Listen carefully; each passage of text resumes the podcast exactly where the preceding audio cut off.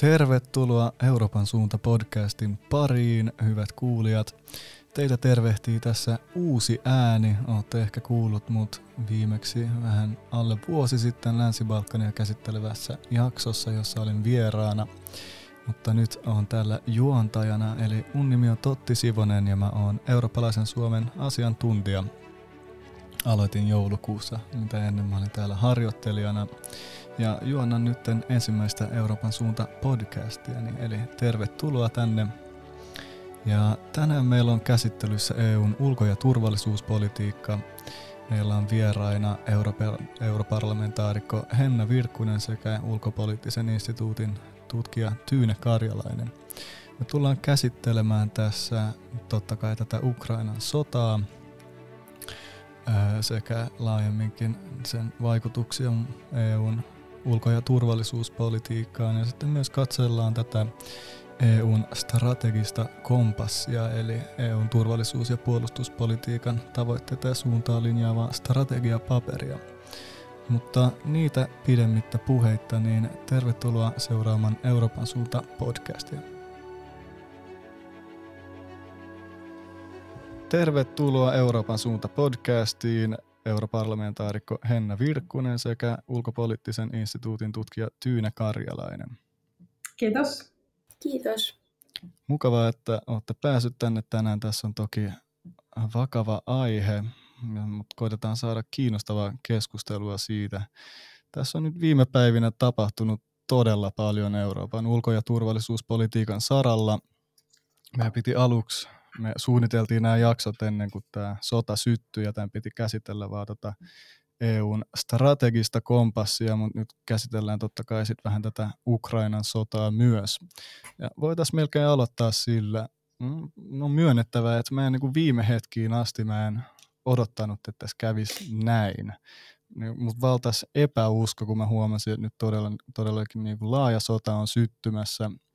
Ja siitä on seurannut no, tämä epäuskoisuuden tunne on jatkunut ja, ja totta kai myös surua ja pelkoa on tullut tästä sodasta. Ja myös tiedon halu on tota valtava, että niin halu koko ajan tietää, mitä, mitä tapahtuu Ukrainassa ja mikä, mikä kehitys on tapahtumassa. Ja onkin alkanut käyttää Twitteriä ensimmäistä kertaa elämässä, niin mä tota, tätä ennen mä pidin sitä paikkana, jossa tota, aikuiset ihmiset lähinnä riitelevät. Mutta nyt mä oon huomannut, että tällaisessa kontekstissa niin sieltä tulee tosi paljon tietoa, tosin siihen ei voi oikein luottaa, että siellä on kaiken näköistä esillä. Mutta tällaisia tuntemuksia tämä sota on nyt herättänyt muussa ja mä haluaisinkin kysyä nyt meidän vierailta, että millaisia tunteita tämä on herättänyt teissä. Ja voitaisiin aloittaa vaikka Henna Virkkusesta. Henna, ole hyvä. Kyllähän tämä Venäjän hyökkäys Ukrainaan oli joka tapauksessa järkytys, vaikka siihen ennusmerkit on ollut nähtävillä jo useita kuukausia. Mutta kuitenkin varmasti luulen, että suurin osa meistä ihmisistä toivo, että, että Venäjällä olisi sen verran kuitenkin tässä niin kuin järkeä, malttia, että ne ei tekisi mitään näin järjetöntä, mutta se ei toteutunut. Että kyllä se on ollut, ollut varmasti iso, iso järkytys tosi monelle kansakunnalle. Ja Euroopan unionihan ei ollut myöskään tähän varautunut sillä tavalla, että vaikka ennusmerkit oli nähtävissä. Mekin Euroopan parlamentissa viimeksi joulukuussa annettiin todella semmoinen jyrkkäsanainen päätöslauselma, missä tuomittiin Venäjän toimet ja siinä listattiin näitä faktoja, että mitä on tapahtunut. Sinne ympärille oli tosiaan Ukraina ympärille keskitetty näitä joukkoja, isoja määriä. Jo silloin joulukuussa vaadittiin tiukempia sanktioita joka tapauksessa nyt sitten kaksi kuukautta myöhemmin ollaan todella tässä tilanteessa, että täysi sota, sota on päällä. Että kyllä tässä myös Euroopan mm. unionin maillahan meni muutama päivä tämmöiseen vähän hapuiluun sen jälkeen, mutta se, sen, sen jälkeen kyllä unioni on alkanut toimia erittäin hyvin yhteen, samoin kuin koko länsiliittouma. Kyllä, ja se on ollut erittäin mm, ehkä toivoa antavaa nähdä tässä kriisissä, että länsimaiset demokratiot on todellakin yhdistynyt tai löytänyt yhteisen sävelen tavalla, jota ei ole vuosikausiin nähty. Ja sekin on, mitä sanoit tuosta, että niin kuin ennusmerkit oli nähtävissä, mutta sitten oli se toive, että eikä tässä nyt oikeasti voi käydä näin. Ja näin kävi ja mielessä vaan pyörii se, että miten tämä on voinut olla Putinin ja hänen lähipiirinsä mielestä hyvä idea. Se on aivan, aivan käsittämätöntä. Ö, mutta Tyyne, haluaisin kuulla myös sun tota tuntemuksia, että mitä, mitä tuntemuksia tämä sota on herättänyt sussa? No hyvin Henna kyllä kuvasi tässä sitä, sitä niin kuin järkytystä tietysti, joka, joka ihan EU-tutkijanakin, niin kuin, eihän, eihän tällaiseen tilanteeseen oltu varauduttu. Hmm. Ja, ja olen, olen itse asunut myös Kiovassa puolisen vuotta ja, ja tietysti ajatukset on nyt siellä kaikkien entisten työkavereiden kanssa ja, ja se on niin kuin henkilökohtaisesti tietysti ollut järkyttävää, mutta, tota, mutta samaan aikaan sitten, sitten on ollut niin kuin rohkaisevaa nähdä se, että, että millä tavalla EU on kyennyt reagoimaan ja, ja länsimaat ö, yhdessä. Mutta totta kai sitten, sitten mihinkään niin kuin, toiveajattelu ei saa taaskaan palata, että, että tässä edelleen mm soda, sota on käynnissä, siviilejä kuolee koko ajan. Ukrainan viranomaisten mukaan taisi olla 2000 jopa siviiliuhria tähän mennessä. YK luvut on varmistanut, se YK on sellainen tarkkailumissio, siellä taisi puhua nyt 227 kuolleesta siviilistä vi, viimeisimpänä nyt, nyt niin kuin tämän uusimman hyökkäyssodan jälkeen. Et se, niitä niin kuin realiteetteja ei saa unohtaa missään niin kuin sodan ö, sotainnostuksessa tai siinä, että, että, että kun ukrainalaiset on tietysti pärjännyt paremmin kuin odotettiin ja se on niin kuin mm. innostanut ja kannustanut sitten, sitten länsimaisia ö, toimijoita tukemaan Ukrainaa. Että, että, ja, ja sitten se, se pahin skenaario eli, eli ydinsodan uhka tietysti siellä väijyy taustalla edelleen ja, ja se, se, semmoista niin kuin analyyttistä otetta ei saa, ei saa hävittää tähänkään tilanteeseen. Kyllä, ja se analyyttinen ote nimenomaan just kärsii tällaisissa tilanteissa, kun tulee koko ajan uusia käänteitä ja todella paljon tapahtuu, niin siinä on hyvin vaikea säilyttää sellainen tietty, tietty kylmäpäisyys ehkä. Mutta tota, Tyyne, niin kuin sä sanoit, niin sä tutkit EUn ulko- ja turvallisuuspolitiikkaa, niin tässähän on sillä saralla tapahtunut aivan niin todella paljon, äh, poikkeuksellisen paljon ja myös poikkeuksellisen rajuja muutoksia verrattuna entiseen. Haluaisitko tiivistää tästä ehkä ne muutamat isommat tai yhden isoimman asian sun mielestä, mitä tässä on nyt käynyt? Joo, no kyllä, kyllä e- e- Euroopan unioni ja jäsenmaat kokonaisuutena on, ovat yllättäneet sillä, miten yhtenäisesti ja nopeasti ovat pystyneet laittamaan tämmöisen niin kuin mittavan vastareaktion pystyyn. Siinä tietysti isona osana on, on nämä talouspakotteet, joilla on ollut myös vaikutusta ja niiden, niin kuin, hmm. niiden ö, vaikutusta ei pidä vähätellä. Niille on helppo naureskella, mutta niillä, niillä on jo onnistuttu kuitenkin, kuitenkin ö, lamoittamaan toimintakykyä ja, ja estämään ö, Venäjän, Venäjän niin kuin, toimintaa. Mutta sitten tietysti mikä nyt on ollut kiinnostavaa ja mikä on mediassakin saanut huomiota on, on se päätös toimittaa myös aseellista apua Ukrainaan. Sitähän toimittaneet sellaiset jäsenmaat, kuten Suomi, Ruotsi ja Saksa, jotka, jotka tyypillisesti eivät ole tällaista tehneet. Ja sitten myös Euroopan unioni tämän rauhanrahaston kautta. Tämä rauhanrahasto on semmoinen budjetin ulkopuolinen instrumentti, joka noin vuosi sitten perustettiin noin 5 miljardin euron kokonaisuutena, joka mahdollistaa tämmöisen aseellisen tuen eli niin sanotun tappavan materiaalin toimittamisen. Se kyllä mahdollistaa myös hyvin monenlaista muuta materiaaliapua näihin no. yhteisen ulko- ja turvallisuuspolitiikan operaatioihin.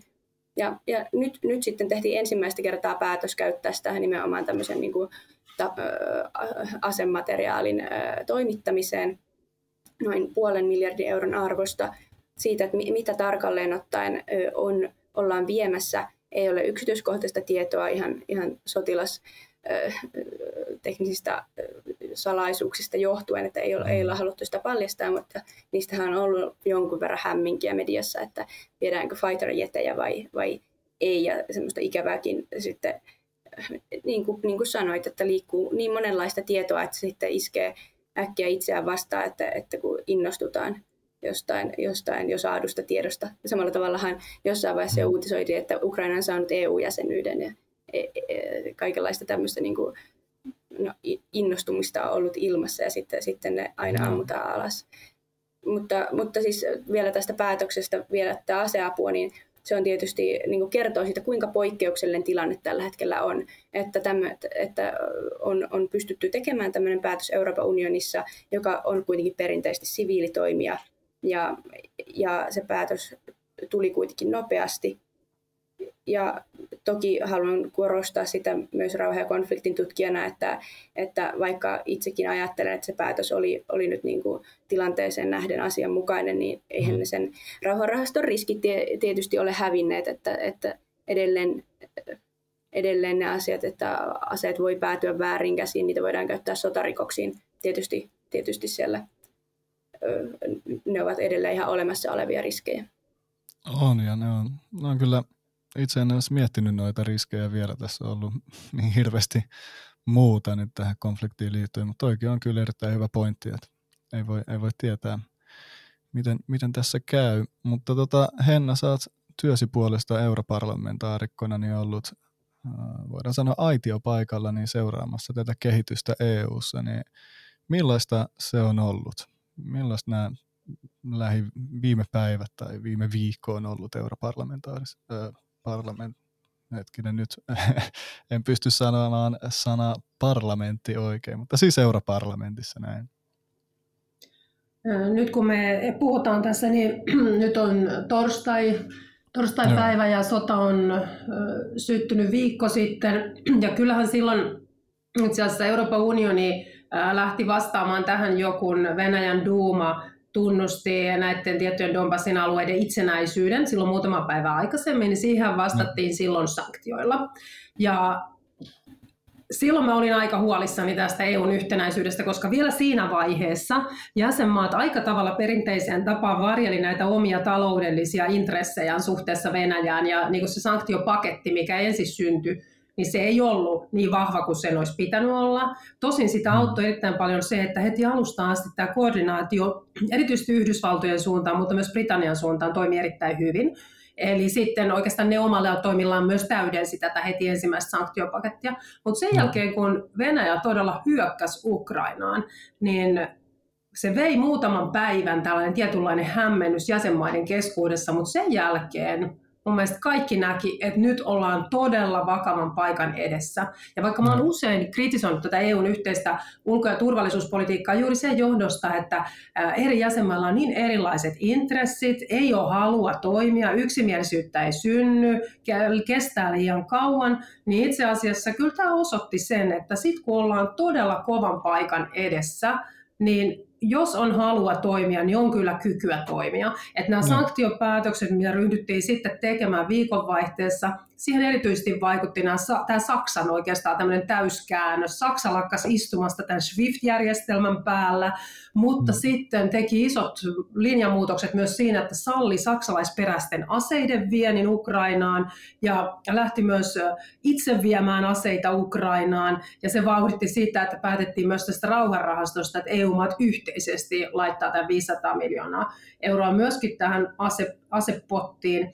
Eli tämä on itse asiassa ollut todella yhtenäistä tämä toiminta nyt, ja sitten nimenomaan se, että on pystytty hyvin koordinoimaan koko ajan tässäkin paineisessa tilanteessa Naton, Britannian, Yhdysvaltain kanssa tätä tilannetta, ja samoin länsiliittoomahan tähän laajemminkin lähtenyt mukaan sitten Japania ja näin myöten ikään kuin tämmöiset läntiset teollisuusmaat, että että on kyllä luonut uskoa siihen, että kyllä tämmöisessä kovassa paikassa niin EU-maat pystyy toimimaan myös yhteen. Että tämä on itse asiassa aika tehokaskin apparaatti sitten, että sotilasliitto NATO on tietysti sen sotilaallisen varautumisen ja puolustamisen kannalta se ykkös, ykköstykki, mikä, no. mikä täällä on olemassa. Mutta sitten Euroopan unionillahan on tosi laaja tämä repertuaari sit muuten, mitä voidaan käyttää tämmöisessä tilanteessa. Että juuri tämä taloudelliset pakotteet, että Venäjähän nyt eristetään aivan täysin kaikesta ja siinä käytetään Euroopan unionin kaikkia näitä repertuariin kuuluvia asioita, tuetaan mm. myös tämän aseviennin kautta Ukrainaan, mutta sitten sen lisäksi tietysti tämä humanitaarinen puoli on vahvasti myöskin tässä esillä, että Euroopan unioni pystyy siinä myös tukemaan merkittävästi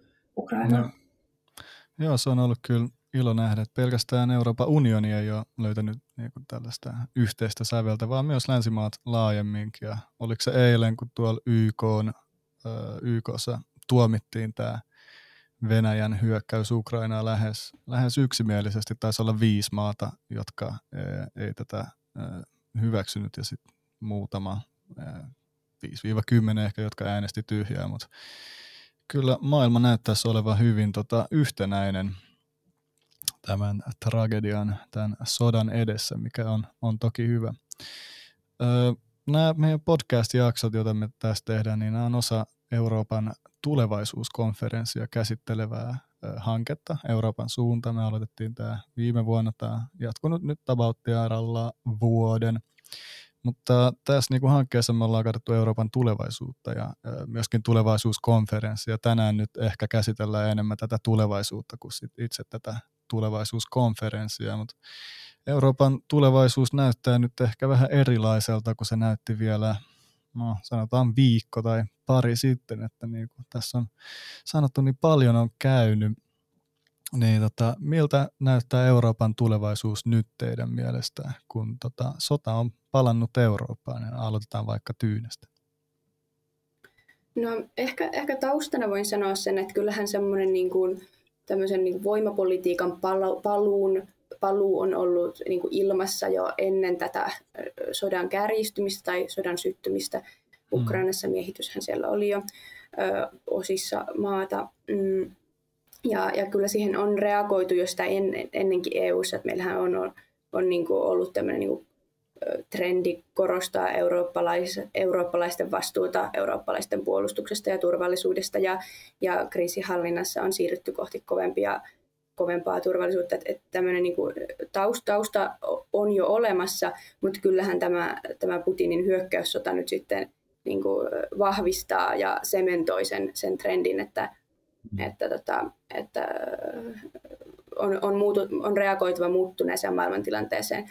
Ja sota, sota, Ukrainan kohtalo on auki, koko ajan tilanne elää, se, se miten länsimaat toimii, miten Venäjä reagoi siihen, miten, miten Ukraina toimii, kaikki, kaikki tekijät vaikuttavat toisiinsa ja vaikuttaa sitten siihen sodan, sodan lopputulokseen, mutta joka tapauksessa selvähän on jo, että tällä tulee olemaan mittavia pitkäaikaisia turvallisuusvaikutuksia Euroopassa, myös talousvaikutuksia pakotteilla ja vastapakotteilla – kansainvälinen oikeus on ottanut ehdottomasti tässä taas kerran iskun siipensä, kun, kun suvereenin valtion koskemattomuutta on loukattu.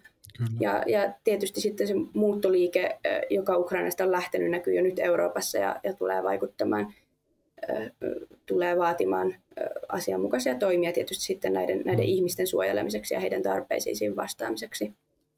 Kyllä. Että paljon, paljon on auki, mutta, mutta jollain tavalla sitten taas mitä, mistään niin kuin täysin tuntemattomasta ilmiöstä hän ei ole kyse, että, että kyllä näistä asioista on keskusteltu kuitenkin jo niin muuttoliikkeistä kuin, kuin, niin kuin kovan turvallisuuden tarpeisiin vastaamisesta EU-ssa jo, jo tätä ennenkin.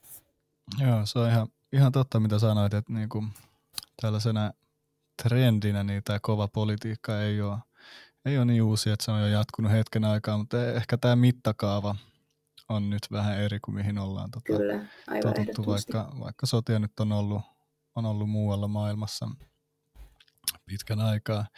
Mitä sanoo Henna, millaiselta Euroopan tulevaisuus näyttää tällä hetkellä?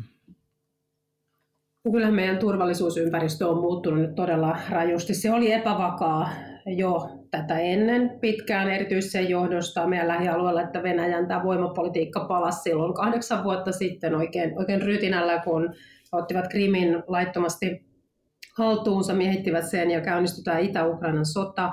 Euroopan mm. unioni on vastannut siihen myöskin sanktioilla, mutta ne on kuitenkin ollut hyvin rajattuja sanktioita, että niissä ei ole haluttu mennä liian pitkälle, ei ole haluttu ikään kuin ajaa tätä tilannetta liian vaaralliseksi Venäjänkään kannalta, että sitä ei ole haluttu eristää liikaa. Ja yksi tärkeä tekijä tässä on ollut se, että Euroopan unionihan on valtavan riippuvainen Venäjän energiasta. Ja sitä on yritetty vähentää sitä energiariippuvuutta, mutta se ei ole käytännössä vähentynyt. Vuonna 2020 Euroopan unioni toi eniten 30 vuoteen energiastaan ulkomailta yli 60 prosenttia, ja siinä Venäjä ja sen mm. kaasu on todella merkittävässä roolissa, ja se on tehnyt mun mielestä Euroopan unionista todella heikon, erityisesti tämä Saksan iso riippuvuus Venäjän kaasusta, että Euroopan unioni ei ole riittävän vahvasti vastannut omilla toimillaan juuri sen johdosta. Ja kyllä tämä oli siinä mielessä nyt mun mielestä iso, iso muutos, että nyt Venäjää todellakin eristetään mm. rajusti kaikesta taloudellisesta yhteistyöstä ja se tarkoittaa Euroopan unionille myös nyt sitten monia muutoksia oman teollisuuspolitiikan ja energiapolitiikan näkökulmasta, mitä pitää mm. pystyä viemään läpi. Että on tämä, on tämä tietenkin ähm, iso, iso muutos. Nyt tällä hetkellä kaikkein akuutein asia on toki se, että pitäisi saada rauha. Äh, Ukrainaan pitäisi saada Venäjä vetäytymään ja tällä hetkellä työskennellään sen, sen eteen, että kun Venäjä löytäisi myös semmoisen ulospääsyn, missä tavallaan he pystyisivät jollakin tavalla kasvonsa säilyttäen ikään kuin pitämään tulitaukoa ja hmm. tulisivat asiallisiin neuvotteluihin, mutta kyllä se älyttömän vaikealta nyt tällä hetkellä näyttää. Että kyllä tämä on muuttanut meidän turvallisuuspoliittista tilannetta olennaisesti, mutta erittäin hyvä asia tässä tilanteessa on se, mitä mä monta kertaa jo tässä alleviivannut, on se, että Euroopan unioni on tässä yhtenäinen ja se, että transatlanttinen yhteistyö toimii. Koska jos ajatellaan edellisen Yhdysvaltain presidentin kaudella, että jos tämän tyyppinen tilanne olisi tullut, niin sillä olisi voinut olla erittäin arvaamattomat seuraukset sitten vielä läntisen yhteistyön Joo. näkökulmasta. Joo, se olisi ollut tota, onneksi ei ole enää, enää entinen presidentti tuota tuolla vallassa, että sitten olisi, olisi voinut olla hyvin erilaisen näköinen tilanne nyt. Ja toi on totta, tota, mitä sanoit, että Eurooppa on ollut riippuvainen eri, erityisesti venäläisestä energiasta, venäläisestä maakaasusta. Ja nyt tulee suuria muutoksia sen suhteen. Sitä energiapolitiikkaa pitää miettiä ehkä vähän uudestaan, mitä ollaan nähty myös Saksan kannalta, että kun ne on tota, luottanut just tähän maakaasuun, se oli taksonomiassa iso kysymys, ydinvoima vs. maakaasu, niin saa nähdä mikä Saksan politiikka tulee nyt olemaan näiden ydinvoimaloiden sulkemisen kannalta. Omasta mielestäni loogisinta olisi ehkä vähän niin jatkaa ydinvoiman käyttöä Saksassakin, jotta Euroopan energiapolitiikka olisi hieman omavaraisempi. En tiedä, mistä muualta me sitä maakaasua saadaan, kun Venäjältä Venäjä tuottaa ihan törkeän määrän maakaasua. Ja mun mielestä Algeria itse asiassa taisi sanoa, että ne vois korvata tätä vajetta, joka nyt tulee maakaasun osalta varmaankin olemaan. Mutta sitten kuinka paljon maakaasua Algeria voi Euroopan unionille antaa, niin sehän on kysymysmerkki. Mutta joka tapauksessa isoja muutoksia tulemassa, ö, tulossa. Puhutaanpa nyt tota hetki strategisesta kompassista. Eli EUn strateginen kompassi on tällainen EUn turvallisuus- ja puolustuspolitiikan tavoitteita ja suuntaa linjaava strategiapaperi, jota ollaan valmisteltu kesästä 2020 lähtien ja se olisi määrä hyväksyä tässä tämän vuoden marraskuun lopussa, eli noin kuukauden päästä. Strategiapaperissa ollaan varauduttu, tai sitä ollaan tehty sen takia, että pystyttäisiin vastaamaan muuttuneeseen turvallisuusympäristöön. Se on ollut yksi, yksi teema tässä. Nythän tämä tota, turvallisuusympäristö on vielä siitäkin muuttunut huomattavasti, öö, niin sehän on kiinnostavaa, että miten strategiapaperissa ollaan, ollaanko siinä varauduttu tällaiseen tilanteeseen. Mitä sanoo Tyyne? No tässähän tässä strateginen kompassiprosessissa tehtiin ensimmäistä kertaa tämmöinen Euroopan maiden keskinäinen uhka-analyysi, joka, jossa on, on varmasti myös, myös viitattu Venäjään, mutta en, en ole, se, se ei ole mikään julkinen dokumentti, että, mutta voin, voin olla varma, että tällaisen skenaarioon siinä ei ole varauduttu hmm. näin pian tai tässä mittakaavassa. Tai, et, et varmasti, varmasti joudutaan niin kuin, tilannekuvaa nyt päivittämään. Kuinka paljon, niin se sitten se on, se on tietysti epäselvää. Mm, siinä strategisen kompassin ensimmäisessä luonnoksessa, jota tuossa ennen joulua käsiteltiin, niin siinähän ei, ei sille ollut mitään yllätyksiä, että, että vahvistetaan yhteistyötä puolust, pysyvän rakenteellisen yhteistyön kontekstissa ja puolustusrahaston keinoin. Ja esillä oli sitten nopean toiminnan kyvykkyyksien päivittäminen näistä battle groupseista tämmöisen rapid deployment capabilityin tai mm. capacityin ja vahvuuden nostaminen siinä ja sitten sit myös tämän artikla 44 selkeyttäminen, eli, eli joka mahdollistaisi tämmöisen niin kuin, jäsenmaajoukon toimeen paneman neuvoston valtuuttoman operaatio. Että tämmöisiä asioita siinä on ollut esillä hmm. ja, ja varmasti ne ei niin kuin menetä relevanssiaan nyt, nyt sit tässä tilanteessa, mutta, tota, mutta todella kiire kyllä tulee tämän, tämän kanssa, että sehän oli tarkoitus hyväksyä nyt maaliskuun, maaliskuun sisällä sen strategisen kompassin lopputuloksen, joka on siis tämmöinen jollain tavalla konkreettisempi ja toimeenpanevampi paperi kuin sit vaikka globaali strategia. Mutta, no. mutta se, että, että millä tavalla nyt pystytään tähän muuttuneeseen tilanteeseen huomioimaan, niin se on, se on kyllä varmasti täysin nyt auki, että huomio on niin tässä akuutissa tilanteessa. Joo, se on ihan totta, että nyt tämä tilanteen akuuttisuus varmasti vie huomiota myös täältä strategiapaperilta. Öö, mutta Henna, mitä, mitä sä sanot sitten tästä strategiapaperista, että ollaanko siinä varauduttu tällaiseen tilanteeseen? Voiko se auttaa tällaisessa tilanteessa? No ei siinä niin kuin, näin, näin rajuun, rajuun tilanteeseen oltu kuitenkaan varauduttu. Että tämän kompassin yksi ajatushan oli juuri jäsentää näitä uhkakuvia ikään kuin ja luoda parempi käsitys jäsenmaiden kesken niille, niistä yhteisistä uhkista, koska se on yksi iso ongelma tässä Euroopan unionin ulko- ja turvallisuuspolitiikassa, että jäsenmailla on hirveän erilaiset käsitykset ja näkemykset uhkista sen johdosta, että niillä on niin todella erilainen historia, maantieteellinen sijainti, että totta kai Itä-Euroopan maat on koko ajan nähnyt tämän Venäjän erittäin isona uhkana, mutta se ei ole samalla tavalla sitten joillekin muille maille, jotka sijaintinsa seurauksena on paljon kauempana tästä ikään kuin Venäjän etupiiristä. Ja tota, nyt sitä on vähän kahdenlaista näkemystä myös jäsenmaiden keskellä, että osa katsoo, että nyt tämä tilanne on muuttunut niin paljon, että tätä kompassia kaiken kaikkiaan pitäisi ikään kuin vähän lykätä, kun se tarvii nyt isoa päivitystä. Mutta no. sitten toisaalta sen tämmöiset perusperiaatteet, ne ei ole kuitenkaan vanhentuneet, siinä pitää tietyt osiot nyt päivittää, ja erityisesti tämä toimintaympäristön muutos, ja tämä Venäjä unionin naapurimaana on sellaiset kohdat, mitkä siitä pitää ikään kuin päivittää, ja terävöittää ja tämä myös tulee nostamaan sitä kompassin kunnianhimon tasoa, koska siinähän oli aika tämmöisiä maltillisia askelia kuitenkin tähän asti nyt sitten ajateltu, että miten tämä puolustusunioni etenee, mutta näin dramaattinen muutos meidän toimintaympäristössä, niin se vaatii tietyt päivitykset siihen sisältöön, ja sitten nyt jäsenmailla on paljon enemmän halua vahvistaa tätä yhteistyötä entistä enemmän puolustusmenoja ja investointien saralla, ja toisaalta sitten tässä kyberturvallisuudessa myöskin, samoin kuin sitten sotilaallisessa liikkuvuudessa ja yhteistyössä, ja just tässä Euroopan rauhanrahaston kehittämisessä, jota nyt käytettiin tähän merkittävään Ukrainan tukeen, että tämä tulee nostamaan nyt sitä konkretian ja kunnianhimon tasoa siinä, ja tässä päivitetään tietyt osiot, mutta suurin osa jäsenmaista ilmeisesti edelleen haluaa kuitenkin, että tämä nyt viivytettäisiin, että tämä hyväksyttäisiin niin kuin oli ajatus tässä maaliskuun lopun Eurooppa-neuvostossa ja sitä ennen puolustusministerit tämän, tämän käsittelyssä, että, että tämä ei kuitenkaan ole sellainen asia, mikä aiheuttaisi tähän viivästystä, mutta tietyt osat pitää päivittää ja kunnianhimon tasoa halutaan nyt selkeästi nostaa. Joo, se on kyllä erittäin tervetullut uutinen, että tätä kunnianhimon tasoa halutaan nostaa ja se on varmasti erittäin tarpeellista myös tällaisessa tilanteessa.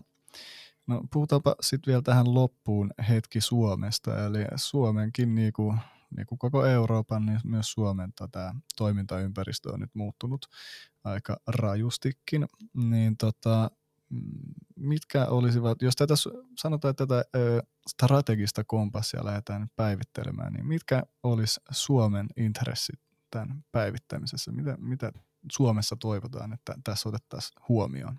Haluaako Henna aloittaa? Suomelle semmoinen yksi yksittäinen todella tärkeä asia tässä strategisessa kompassissa on koko ajan ollut tämä EUn turvatakuukohta, tämä 42.7 artikla, sen johdosta, että Suomi on yksi niitä EU-maita, jotka ei kuulu NATOon, yksi niitä harvoja ja sitten sijaintinsa seurauksena vielä on, on tässä Venäjän naapurimaana vieläpä. Mutta mm. tämä ei ole sellainen asia, mitä kovin paljon sit kuitenkaan olisi haluttu tässä strategisessa kompassissa avata. Et sehän on lähinnä tuossa kyberturvallisuuden näkökulmasta nostettu esiin tässä.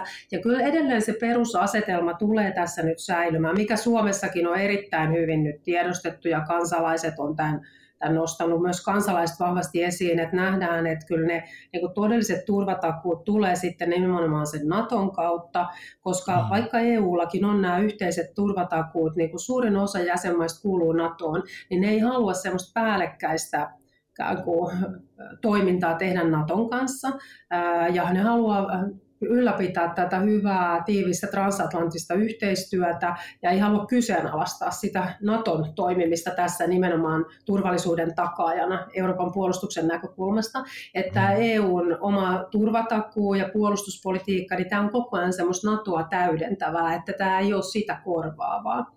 Eli siinä mielessä ei ole odotettavissa, että jotenkin nämä EUn turvatakuut nyt nostettaisiin semmoiseen keskeiseen rooliin tässä strategiapaperissa, mitä ehkä Suomessa monet on toiminut, koska suurimmalle osalle jäsenmaista se ei ole mikään relevantti kysymys. Ne on erittäin sitoutuneita NATOon, transatlanttiseen yhteistyöhön ja ne katsoo, että se on nimenomaan se, se tapa, miten nämä turvatakuut järjestetään ja sitten tämä EU EU-toiminta on sitä, sitä täydentävää. Ja niin kuin on nähty viime päivinä, niin Euroopan unioni pystyy toimimaan todella monella saralla, sit, missä NATO ei pysty pysty toimimaan. Et kyllä tämä on nyt suomalaisissa nostanut myös vahvemmin ilman muuta keskusteluun sen, että Suomenkin olisi syytä, syytä liittoutua ja itse on toki tällä kannalla ollut jo aiemminkin pitkään. Joo, Joo tämä on tätä mielenkiintoista tai niin kuin hyvä pointti, mitä sanoit, että tämä Euroopan niin kuin puolustusyhteistyö niin ehkä tietyllä tavalla täydentää just sitä NATOa, koska suurin osa Eurun, Euroopan unionin maista on NATO-maita ja sittenhän tämä on todella iso kysymysmerkki Suomelle nyt kun me ei olla NATO-maita, että no kai tässä sitten pitäisi hakea sinne NATOon, mutta saa nähdä mitä, mitä siinä nyt käy. Toki Suomen kansaan, oliko se se Ylen tota, mielipide mittaus, missä yli puolet oli. En muista sitä prosenttia, mutta kuitenkin huomattava osa kansasta niin haluaisi NATO, mikä on e, erittäin ymmärrettävää. Öö, no, tässä alkaa aika vielä lop, aika alkaa loppumaan, mutta kysytään vielä tota Tyyneltä toi ö, samainen kysymys, että ö, mitä, miltä näyttää tota Suomen tilanne nyt ja missä Suomen intressit ovat? No, jos, jos ajattelee tätä niin kuin Euroopan puolustusta ja, ja myös sen strategisen kompassin näkökulmasta, niin Suomi on silleen kiinnostava maa, että Suomelle on ollut tärkeää sekä yhteistyön tehokkuus, mutta myös sitten semmoinen Euroopan yhtenäisyys, että siinä missä vaikka Ranska on korostanut aina puolustusyhteistyössä tehokkuutta ja, mm. ja sitten Saksa taas puolestaan tämmöistä niin kaikkien mukana pysymistä, tämmöisissä politiikkakysymyksissä, niin että et Suomella on niin kuin molemmat intressit ja Suomi on ollut aktiivinen toki niin kuin kaikissa yhteistyömuodoissa, mitä tähän asti on, on ollut. Et, et nyt mä mm. luulen, että strategisen kompassin kohdalla halutaan nimenomaan konkretiaa. Et huoltovarmuus on ollut yksi sellainen kysymys, joka Suomessa on niin kuin ollut jonkun verran esillä, et, et, jota, jota haluttaisiin myös tässä strategisessa kompassissa pitää mukana tai että mm. se olisi siinä mukana. Mutta tota, kyllä mä luulen, että, että Suomen näkökulmasta nyt, nyt tämän niin kuin Venäjä-tilannekuvan päivittäminen ja nimenomaan konkreettisten askelten niin kuin, ja, ja aikataulun ö, asettaminen sille, että, että miten siihen vastataan, niin se, se on nyt niin kuin et, etusijalla. Ja, ja toki, toki niin kuin mainitsitte, niin sitten EU on ollut myös toi, niin kuin täydentävä toimija YKlle ja Natolle, jotka on perinteisesti näitä kovan turvallisuuden äh, alan toimijoita. Toki YK on paljon mm. muutakin, mutta sillä on myös ollut näitä peacekeeping-operaatioita, joita EU on voinut täydentää myös tämmöisellä niin pehmeämmän turvallisuuden siviilikriisinhallintaoperaatioilla, jotka tässä on Suomelle tosi tärkeitä ja ne on ollut niin Suomelle prioriteetteja. Mm. Kyllä varmasti Suomen näkökulmasta se, että, että siviilikriisinhallinta esimerkiksi pysyy EUn agendalla – keskeisessä roolissa on, on tärkeää. Joo. No, ei pelkästään traagisia, vaan myös mielenkiintoisia aikoja eletään siinä mielessä, että tilanne muuttuu about koko ajan ja, ja tota, seuraavat päivät, seuraavat viikot niin tulee varmasti näyttämään tota Euroopan suuntaa sitten, että mihin päin tässä nyt ollaan menossa. Mutta me ei siitä enää enempään tänään puhuta isot kiitokset vieraille europarlamentaarikko Henna Virkkunen sekä ulkopoliittisen instituutin tutkija Tyyne Karjalainen. Kiitokset osallistumisesta podcastiin. Tämä oli erittäin mielenkiintoinen keskustelu ja toivottavasti tullaan näkemään teidät täällä myös jatkossa. Kiitokset. Kiitos paljon. Näin. Kiitokset myös kuulijoille, että olitte täällä seuraamassa keskustelua EUn ulko- ja turvallisuuspolitiikasta. Sen verran mainosta vielä tähän loppuun, että seuraava Euroopan suuntajakso julkaistaan maanantaina 21.3. Ja aiheena tulee silloin olemaan EUn nuorison teemavuosi. Mutta kiitokset vielä sekä vieraille että kuuntelijoille. Tämä oli mielenkiintoinen keskustelu. Minun nimeni on Totti Sivonen ja tämä oli Euroopan suunta. Ensi kertaan.